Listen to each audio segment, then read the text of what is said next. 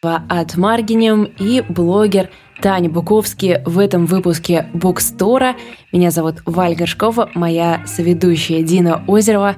Начинаем. К подкасту Bookstore присоединяется Сергей Сигерсон, представитель книжного магазина «Петровский». Сергей, здравствуйте. Здравствуйте. Расскажите, пожалуйста, о главных новинках вашего книжного магазина. Эти новинки, наверное, такие же, как во всей стране.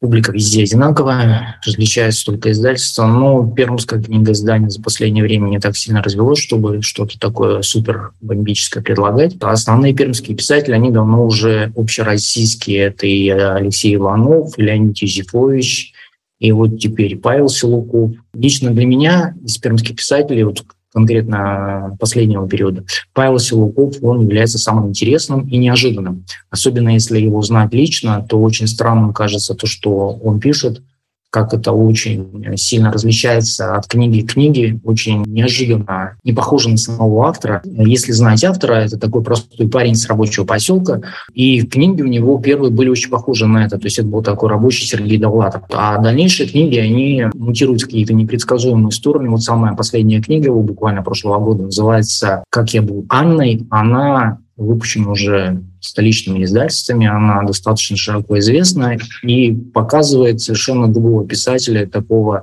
немножко Хармса, немножко где-то как-то там Беккета, Ионеско, то есть что-то вот а, Станислава Лема очень местами напоминает. То есть какой-то такой европейский абсурдизм, совершенно неожиданный и хорошо написанный. Вот для меня из местных писателей это самое интересное. А в общем тенденции-то они такие, что еще в прошлом году главным жанром стала антиутопия. Это, по-моему, всем уже понятно.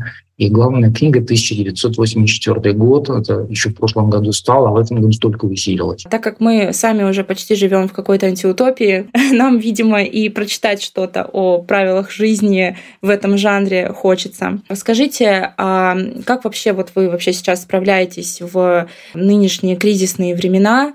А как вот независимый книжный выживает в это время? Ну, приходится больше э, внимания уделять социальным сетям, э, приходится делать меньше заказов. То есть тогда, когда мы заказывали раньше по 5 книжек, сейчас заказываем по 2. Приходится э, какие-то мероприятия проводить для того, чтобы привлечь все внимание. Ну и более тщательно выбирать, скажем так, ассортимент, то есть уже более точно брать книжку, не рассчитывать на то, что она, может быть, пойдет, может быть, не пойдет, попробовать, посмотреть, вот как-то более придирчиво относимся к ассортименту сейчас. Угу.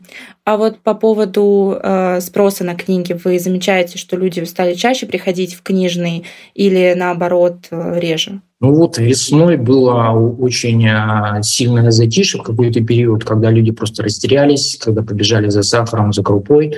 Вот, и, конечно, сильно упал спрос. А потом неожиданно, когда они поняли, что сахар и крупа уже куплены, чего-то захотелось еще, и, как ни странно, вырос, э, выросли уровни продаж даже. То есть mm-hmm. это как-то повлияло и напрямую даже реально выросли уровни продаж. Угу. Может быть, я тоже просто много об этом думала и нашла как-то два ответа на вопрос, а, почему действительно люди сейчас пошли в книжные. Они либо а, про запас хотят накупить книг, зная о том, что в любой момент могут издать абсолютно любой закон, который любую книгу может просто взять и запретить, либо ну, желание, да, такого эскапизма, да, эскапизм через книги сейчас, мне кажется, он очень востребован, и люди таким образом хотят себя поддержать. Какие э, вот главные книги э, вы сейчас вот выложили на прилавке? Может быть, они к вам только поступили, и э, вы собираетесь как раз их реализовывать? Ну, на самом деле, я примерно так же себе представлял причины. То есть люди, с одной стороны, просто уже не уверены в том, что можно будет читать в ближайшее время, чего нельзя, тем более учитывая опыт того, что там не так давно какой-нибудь наркоконтроль запрещал Михаила Бугакова и Пелевина совершенно спокойно, их нельзя было купить из-за этого какие-то произведения. Вот, с другой стороны, действительно, эскапизм захотелось как-то отвлечься от реальности, когда она слишком грустная. С третьей стороны, когда человек не может поехать там во Францию, грубо говоря, он читает э, книжку по Францию и как бы мысленно там оказывается. Вот, ну, на прилавке мы выкладываем, стараемся то, что народу интересно, то, что любимо, может быть, даже не, нам не, не самим это не очень интересно. Типа вот «Лето, лето в пионерском галстуке», например, такая главная тинейджерская книга этого сезона. Mm-hmm. Народ ее очень любит и ждет. Вот, и как бы я лично к ней не относился, но вот я ее продаю. Mm-hmm. Потому, что, потому что народ хочет.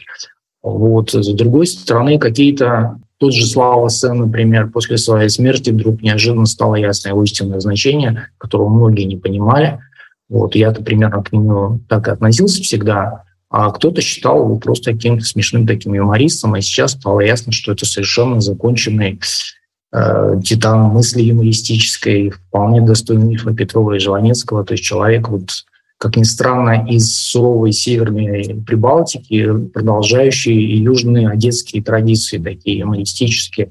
Вот народ его тоже любит, читает и как- как-то вот пытается адаптировать под свою реальность то, что писал Слава какое-то время назад. Стали пересдавать раннего Лимонова, э, поэтому тоже в большом количестве сейчас его люди хотят читать, потому что подзабылось то, что он, с чего он начинался как прозаик.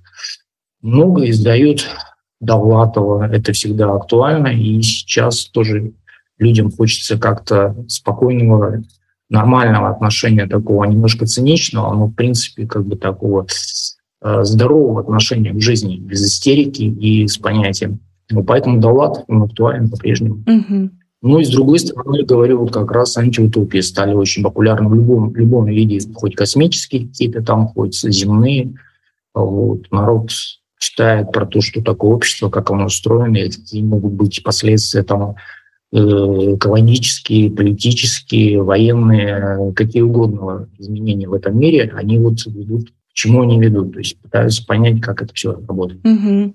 Да, мне кажется, антиутопия именно вот сейчас в русскоязычной среде переживает такой своеобразный ренессанс.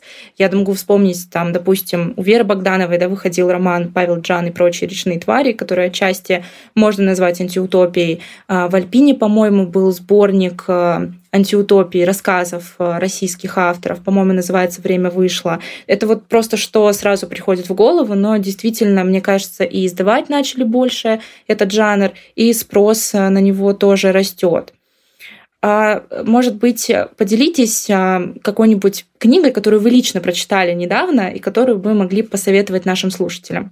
Ну, я могу просто личным открытием поделиться, не знаю, сколько оно будет интересно многим слушателям. А, я недавно для себя открыл, например, Олега Прокофьева. Вот. Это человек известен был больше как художник-авангардист и популяризатор творчества своего гениального отца-композитора. Вот он издавал его собрания, письма и документы, вот и в этом качестве его к нему с уважением относились. Вот. И тут недавно вышло достаточно полное, ну, фактически полное собрание его стихотворений. Стало понятно, что это совершенно замечательный, очень своеобразный, интересный поэт, один из лучших поэтов второй половины XX века, на мой взгляд, вот, который не уступает совершенно да, и даже превосходит тех, кто считается лучшим в этом периоде. Вот. И он мог писать по-разному, он мог писать очень много, он мог писать э, совершенно неожиданно для самого себя, я тоже думаю. То есть для меня лично такое большое открытие было именно благодаря тому, что издали нормальное собрание сочинений. Угу. Олег Прокоп рекомендую, очень хороший поэт. Да, спасибо большое. Мне кажется, поэзия сейчас тоже переживает. Ну, она всегда была, как бы, да, э, таким мастодонтом, но сейчас всплеск интереса я вижу среди читателей и слушателей нашего подкаста в том числе. Мне кажется, что как раз в кризисные времена э, люди ищут спасение в поэзии, как будто бы она вот на такую обнаженную душу очень хорошо ложится. И в ситуациях, когда, может быть, нет слов, вот поэты, они находят те самые слова, да, которые действительно откликаются у людей. Так что еще раз спасибо большое за эту рекомендацию. А, и спасибо за то, что согласились принять участие в нашем подкасте. Приглашаем всех в Пермь и в книжный магазин «Петровский». Спасибо, до свидания. К букстору присоединяется Виктория Перетицкая, управляющий редактор издательства «От Маргинем». Я, конечно, такая маленькая фан-герл, поэтому очень рада, что наша встреча состоялась в рамках букстора. Расскажите, пожалуйста, что в последнее время выходило у Атмаргинем, какие-то главные э, штуки, и самое любопытное, это, конечно, что будет выходить осенью. Да, спасибо большое, мне очень приятно э, принять участие в вашем подкасте. Наверное, одной из самых долгожданных книг это была новая книга Оливии Лэнг, а, новая нонфикшн книга. И для меня, наверное, она была еще более долгожданной из-за того, что это первая ее нонфикшн, новая нонфикшн книга после «Одинокого города». В России выход ее книг был не совсем линейным. Мы сначала издали «Одинокий город», а потом уже первые книги. Поэтому, наверное, некоторым людям, а, некоторым читателям, читая ее первые книги, могло показаться, что что-то не так происходит с ее письмом.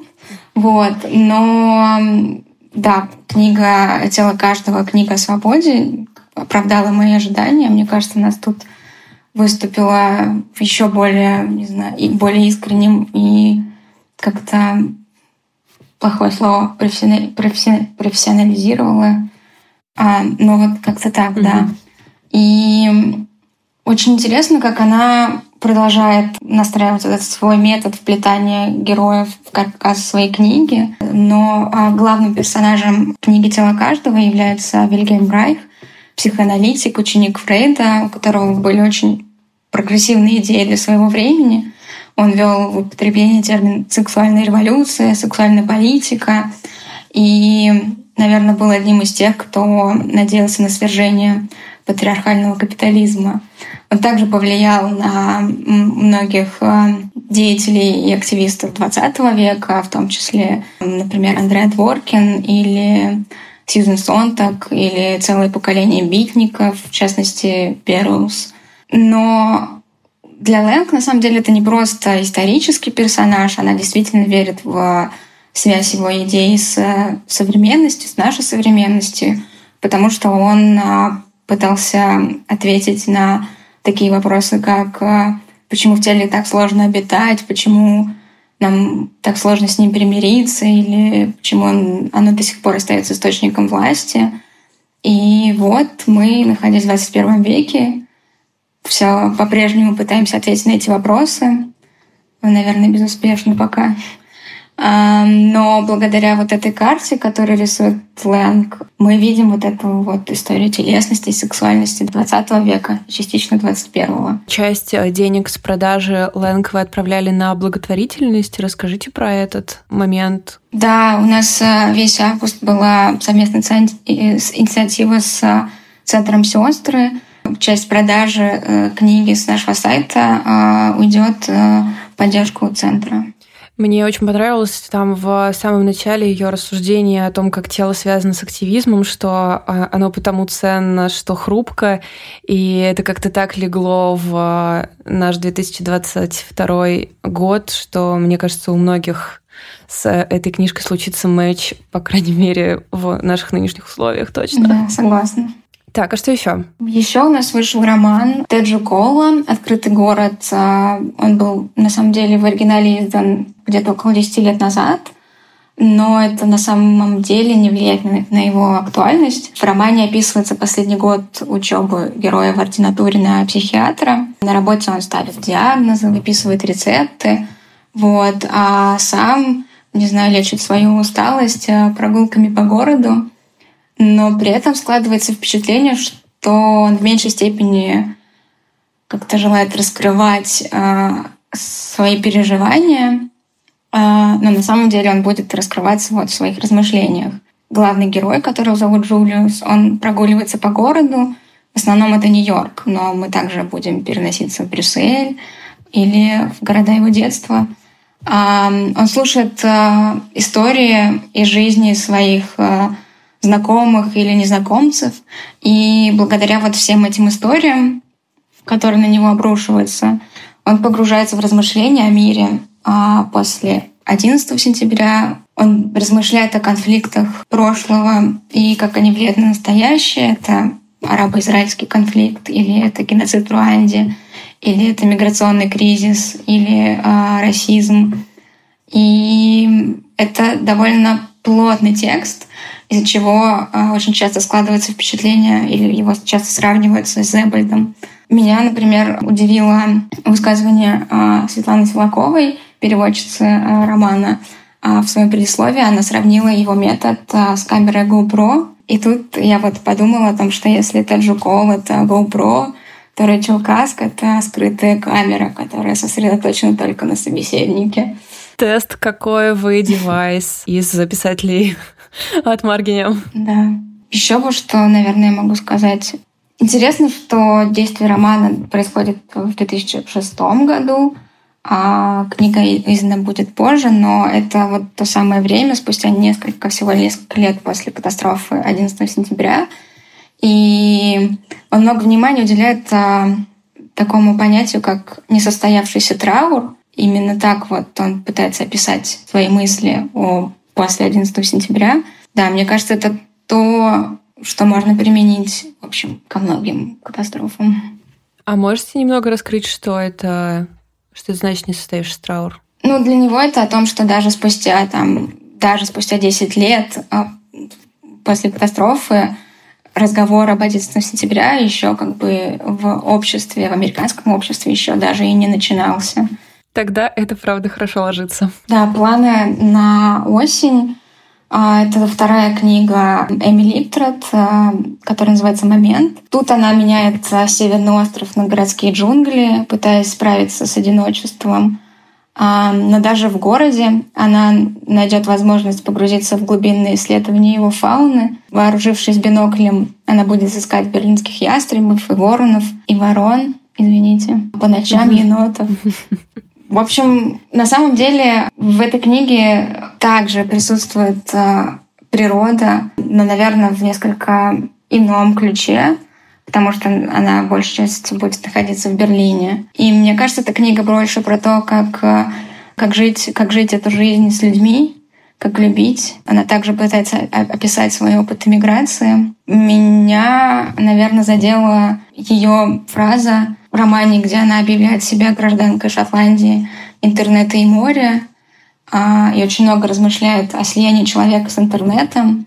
И вот именно то, что интернет находится между Шотландией и морем, очень много говорит о вот, методе nature writing а, Эмили Липтрет. Да, то, что и было в выгоне, когда она описывала пользу а, различных девайсов, которые помогают нам следить за природой и понимать, что происходит.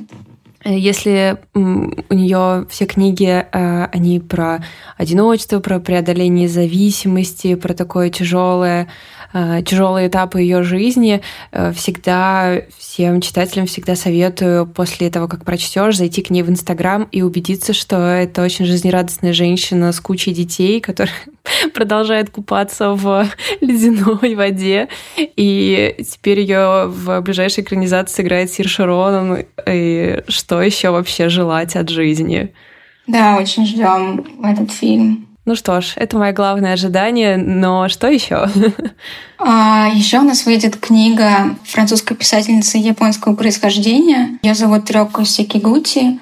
А книга называется «На горе» или «На горе». Я не уверена, что это правильное ударение. А ностальгия по сезону, который только что завершился. Это очень маленькое поэтическое эссе, которые выстроены вокруг понятия «нагоре». Это слово в японском относится к описанию характера сезона, и в переводе оно означает поздний или запоздалый, пронизанный ностальгией по сезону, который только что завершился. Это понятие проходит через всю книгу, и она его использует не только... И вообще само это слово используется не только для описания сезонов, а его спектр применения гораздо шире. Это след недавно ушедшего, уже несуществующего. И также о Нагоре говорят применительно к разлуке, к окончанию жизни, к чему-то пережившему свой век, вроде нескольких цветов, оставшихся на дереве. В это эссе оно, наверное, как-то пропитано вот этой теплой меланхолией о смене сезонов, о размышлении о том, что такое сезонная кухня, рефлексия о темпоральности истории, о том, как мы привязаны эмоционально к понятию сезонности и как это символически выстроена а, наша жизнь вокруг всего этого. Книга о ностальгии, о сожалении и о жизни и смерти. Звучит просто идеально. Набор идеальных тегов. Да, кажется, именно так. Наверное, из следующих э, планов э, этой осени — это несколько переизданий. Одно из них — это переиздание книги Джона Сибрука «Машина песен». И это наш совместный проект с Институтом музыкальных инициатив. Книга должна выйти уже где-то в сентябре. Еще одно крупное переиздание — это книга Пилигрина Артузи «Наука приготовления и искусство поглощения пищи». Она будет в мягкой обложке. И эта книга, да, наверное, уже в каком-то смысле стала библиографической редкостью. А, я помню, несколько лет назад на одном из маркетов современного искусства я обменяла свой экземпляр Артузи на работу художник. Неплохая сделка. Он очень любил эту книгу и куда-то потерял а, ее, вот, и, в общем, давно за ней охотился. И мы решили ее. А теперь он мог переиздать. бы ее просто купить на сайте, дождавшись переиздания. Ну вот. Но никто не знал, что это произойдет. Еще одно крупное переиздание — это перезапуск всей серии книг Грегбера в преддверии выхода последней книги Дэвида Гребера, которую он написал в соавторстве с Дэвидом Уэнгроу «Заря всего». А мы решили перезапустить всю линейку, и поэтому будет переиздание долго, утопия правил и бредовые работы. Начнем уже этой осенью. Класс. Звучит очень оптимистично, и это э, ощущение, которого вообще не хватает сейчас от жизни. Расскажите, чего еще ждать? Вы мне за записью проанонсировали. Расскажите всем. Да, этой осенью мы готовим фестиваль, э, ярмарку книжную, которая состоится 1-2 октября э, на территории Центра творческих индустрий «Фабрика», где, собственно, расположен наш офис — а эта ярмарка будет называться «Черный рынок», и цель э, которой — восстановление социальных связей, разорванных за последние годы. Мы будем вместе с нашими коллегами, независимыми издателями продавать свои книги. Мы готовим культурную программу. А, в общем, будет много всего интересного. Класс вообще повод э, приехать в Москву для тех, кто не будет там в это время, э, имея в виду себя. Большое спасибо, что э, присоединились к нам и за все ваши книжки. До скорого. Спасибо. К букстору присоединяется Таня Трубина, книжный обозреватель, книжный блогер, автор YouTube канала и телеграм-канала Буковски. Таня, привет! Привет! Спасибо большое, что присоединилась к нашему подкасту. Давай с тобой скорее обсуждать э, горящие книжные новинки. Что ты нам посоветуешь? Я вам сегодня принесла три супер отличные книги. И начнем мы с супер премиальной прозы, с книги, которая получила в 2017 году Ганкуровскую премию, а в 2021 отхватила международного букера. Это роман Давида Диопа «Ночью вся кровь черная». Ну, как можно догадаться, по Ганкуровской премии Давид Диоп автор французский, но у него есть сенегальские корни, отец его из Сенегала.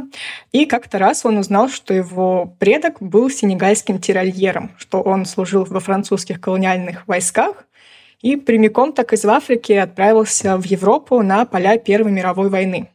И вот Давид Диоп решил написать книгу, э, главный герой, который будет таким же сенегальским тиральером, Звали его Альфанди, и он вместе со своим другом и больше, чем братом, по его словам, Мадем Бедёпой, отправился на Первую мировую. Там он сражался плечом к плечу с французскими солдатами, но французы воспринимали африканцев как таких дикарей, которые могут деморализовать противника, что они выбегают такие с мачете в руках и немцам сразу становится страшно, и будут в обратную сторону. И все шло неплохо, пока Альфа не становится свидетелем того, как Мадемба умирает на его глазах. Мадембе вспарывают брюхо, из него выпадает кишечник, он лежит весь в слезах, часами пытается засунуть свои кишки назад себе в брюхо, у него ничего не получается. Он молит своего друга о том, чтобы он его добил, но Альфа не может этого сделать. И после такого зрелища Альфа теряет рассудок, и он решает, что раз уж французы ждали от него, что он будет дикарем, то он станет настоящим дикарем. И после смерти своего друга он начинает пробираться каждую ночь в стан к противнику, убивать одного немца, и отрезать у него в качестве трофея руку, с которой зажата винтовка. И вот он приносит такие вот руки своим э, товарищам военным э, французам. Они смотрят на эти руки, и сначала им кажется, что просто отлично, смотрите, какой у нас есть бравый парень. Но после где-то четвертой руки они понимают, что что-то здесь не так. И, видимо, с Альфой не все в порядке. И раз уж он убивает без разбора немцев, возможно, как-нибудь ночью он прикончит кого-нибудь из своих. И они считают, что Альфа — это колдун, и он владеет какой-то особой африканской магией. Это все приводит к тому, что начальник вызывает его к себе на ковер и говорит, что вообще-то у нас тут цивилизованная война, давайте-ка никакой-то этой африканской резни не надо, не надо нам отрезанных рук, пожалуйста, Альфа, успокойтесь. Ну и, собственно, дальше я уже вам рассказывать не буду, чтобы ничего не спойлерить. Но э, это, конечно, прекрасная, очень необычная, очень экзотичная книга о том, что война всегда абсурдна, ужасно, жестока по своей природе, что не бывает никакой цивилизованной войне, и что война в Европе, что африканская резня где-нибудь там в джунглях, это, в принципе, все по природе своей одно и то же. И эта книга ее повествование, оно очень необычное, оно такое напевное, ритмизированное, то есть оно такое отчетливо не европейское. И за счет того, что книга довольно маленькая, около 150 страниц, это все не, не успевает надоесть, не успевает как-то приесться, и она выглядит э, довольно необычно на фоне такого обычно европейского либо американского чтения. Слушай, ну звучит, конечно, очень интересно. Мне кажется, это еще история о том, как человек пытается как-то уйти от своего прошлого, но выясняется, что он ходит по кругу, и он в итоге приходит именно туда, откуда он хотел убежать. Да, да, тоже такой мотив, есть. который часто можно встретить. Жутко там было читать. Страшная вообще книжка или нет? Потому что я тебя слушала, у меня прям мурашки по коже бежали. Да, было немножко жутковато, потому что изначально ты воспринимаешь этот текст как ну, чистой воды реализм, ты понимаешь, что никакой африканской магии нет, но чем дальше в лес, тем больше у тебя сомнений насчет всего этого. Угу. То есть там еще какая-то нотка такого магического, мистического реализма есть, да? Да, нотка есть. Супер, супер, вообще люблю такое. Класс, спасибо большое. В общем, я себе точно добавила в список на прочитать как можно скорее. А, давай к следующей книжке перейдем. Следующая книжка Дина специально для тебя. я знаю, что так. да, я знаю, что ты любишь миллениальские романы. Я тоже их люблю. Так и вот подготовила один прекрасный исландский миллениальский роман. Mm-hmm. Это книга Магма Торы Хирлейсдетир. Эта книга посвящена газлайтингу, токсичным отношениям. Главная героиня этого романа Лилия, ей 20 лет, и вот она вступает в первые свои серьезные отношения с неким безымянным парнем. Он весь такой статный, красивый, умный, он всегда ходит с книгой, знает мертвые языки, цитирует Дорида — и это все абсолютно задмевает тот факт, что в 28 у него двое детей, с которыми он не общается, у него какие-то очень странные отношения с бывшей, такие незаконченные до конца. Он совершенно равнодушен к своим близким. И Лилия с головой погружается в эти отношения, она совершенно не замечает того, что, по сути, он абьюзер, он заставляет делать ее то, что ей не нравится, он раз за разом нарушает ее личные границы, а, он отменяет какие-то ее табу и пытается повлиять на ее мировоззрение, мировосприятие. И там даже есть такая фраза, что он очистил меня как луковицу, и от меня остались только слезы. И это прям жутко. Даже если у тебя никогда не было опыта каких-то абьюзивных отношений, ты читаешь это э, и просто слезы на глаза наворачиваются, потому что ты видишь, как 20-летняя девушка просто превращается в ничто. С этой книгой еще такой интересный момент, что она написана таким очень легким, ироничным даже языком, и вот этот контраст абсолютно легкого повествования и такого тяжелого содержания, он, конечно, воздействует на читателя. Э, я вот сразу вспомнила, как я читала в свое время мою темную Ванессу, Э, Кейт Элизабет Рассел, потому что там тоже э, про абьюзивные отношения во многом, и она тоже написана каким-то очень таким легким языком, и читать было очень интересно, очень увлекательно, там вот прям как Стивен Кинг там написал на обложке, что правда отрываться невозможно, но при этом а, настолько какие-то жуткие события там происходят, и ты вроде как весь сидишь на панике, а, тоже сидишь в мурашках, но читаешь дальше, потому что настолько увлекательно, что отрываться от книги действительно невозможно. Вот у меня какие-то такие ощущения э, вспомнились, пока я тебя слушала, пока я слушала твой рассказ. Ну да, это вполне ожидаемая такой, вполне ожидаемая рифма. Но в темной Ванессе, мне кажется, повествование было такое весьма отстраненное. А здесь оно очень вовлеченное, и при этом я говорю, что оно даже местами ироничное. То есть она не понимает, что с ней происходит, поэтому может даже какие-то шуточки отпускать по поводу происходящего. Да, конечно, это все прям тема такая, которая к сожалению, пока что остается очень актуальной, но именно поэтому нужно издавать э, и читать такого рода романы, э, тем более, что, в общем-то, исландская проза — это тоже э, крайне, крайне всегда интересно. Повтори, пожалуйста, название. Я не прошу тебя повторять имя автора. Повтори название, пожалуйста, для Я автора могу. Это роман «Магма» Торы Хейрлейвсдатир. Ага, отлично, супер.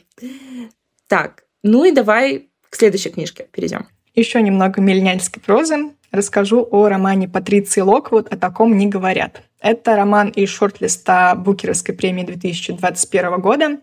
Критики американские обозвали эту книгу виртуальным реализмом, но, на мой взгляд, это прям чистой воды метамодернизм.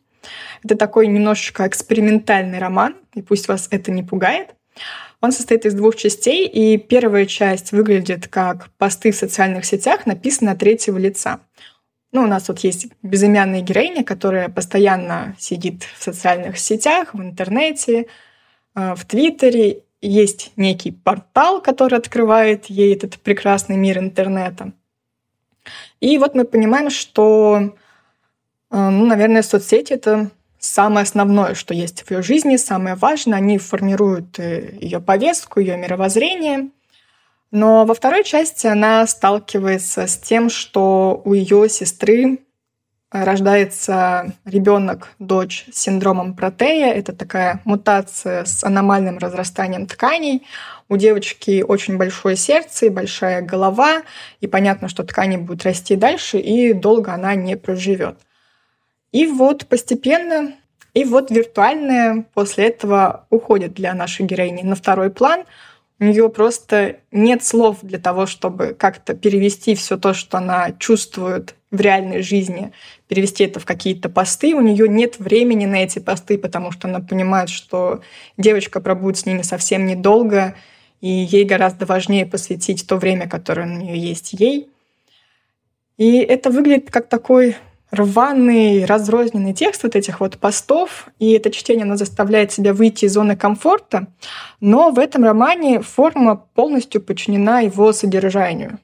И э, Патриции Локвуд, как мне кажется, удалось прям прекрасно найти э, тот формат, в который бы она рассказала эту историю. Историю, в общем-то, не о социальных сетях, не о том, что плохо сидеть в интернете, а историю о любви, о нежности, о жизни, о том, что все-таки реальное ценнее, чем виртуальное.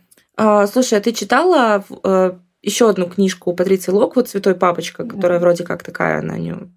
автофикшн немножко. Да, конечно, я читала. И ага. вот, кстати, читатели, которые с «Святым папочкой» знакомы, они уже понимают, какой у Патриции Локвуд язык, какая манера повествования, потому что в этой книге, хотя она, казалось бы, такая очень грустная, очень серьезная, а, вот этот тон сохраняется. Угу.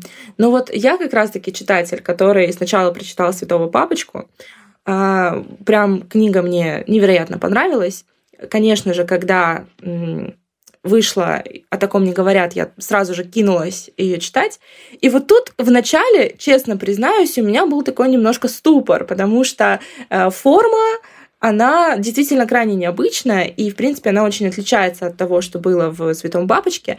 Но так как я всегда обожаю различные эксперименты с формой, может быть, там одну страницу я поудивлялась, а дальше продолжила читать, э, в общем, в омут с головой, э, конечно, могу сказать, что да, манера, правда, похожа, то есть, э, несмотря на то, что форма э, действительно отличается, но вот этот стиль, очень такой узнаваемый голос Патриции Лок, вот мне кажется, он звучит и там, и там. И сто процентов согласна, что это супер вообще миллениальский роман, потому что тут э, есть все. Тут есть и травма, тут есть и, э, собственно, виртуальная реальность, потому что миллениалов часто обвиняют в том, что они слишком там витают в своих этих интернетах и на реальность э, мало обращают внимания, а здесь вот прям показано, почему так происходит, да, и э, как вообще этот процесс выглядит изнутри. Э, какую вообще роль, да, какое место интернет, там, виртуальность занимает в жизни молодого поколения. Э, поэтому, да, конечно, согласна с тобой полностью, присоединяюсь к рекомендации. Для меня это тоже такое важное открытие последнего времени. Да. Хорошо. Таня, спасибо тебе еще раз большое за то, что присоединилась к нашему подкасту. Всех наших слушателей мы призываем подписываться на твои социальные сети, на твой YouTube-канал и канал в Телеграме. Ссылочки, конечно, будут в описании. Все, до новых встреч. Спасибо большое. Спасибо, пока-пока.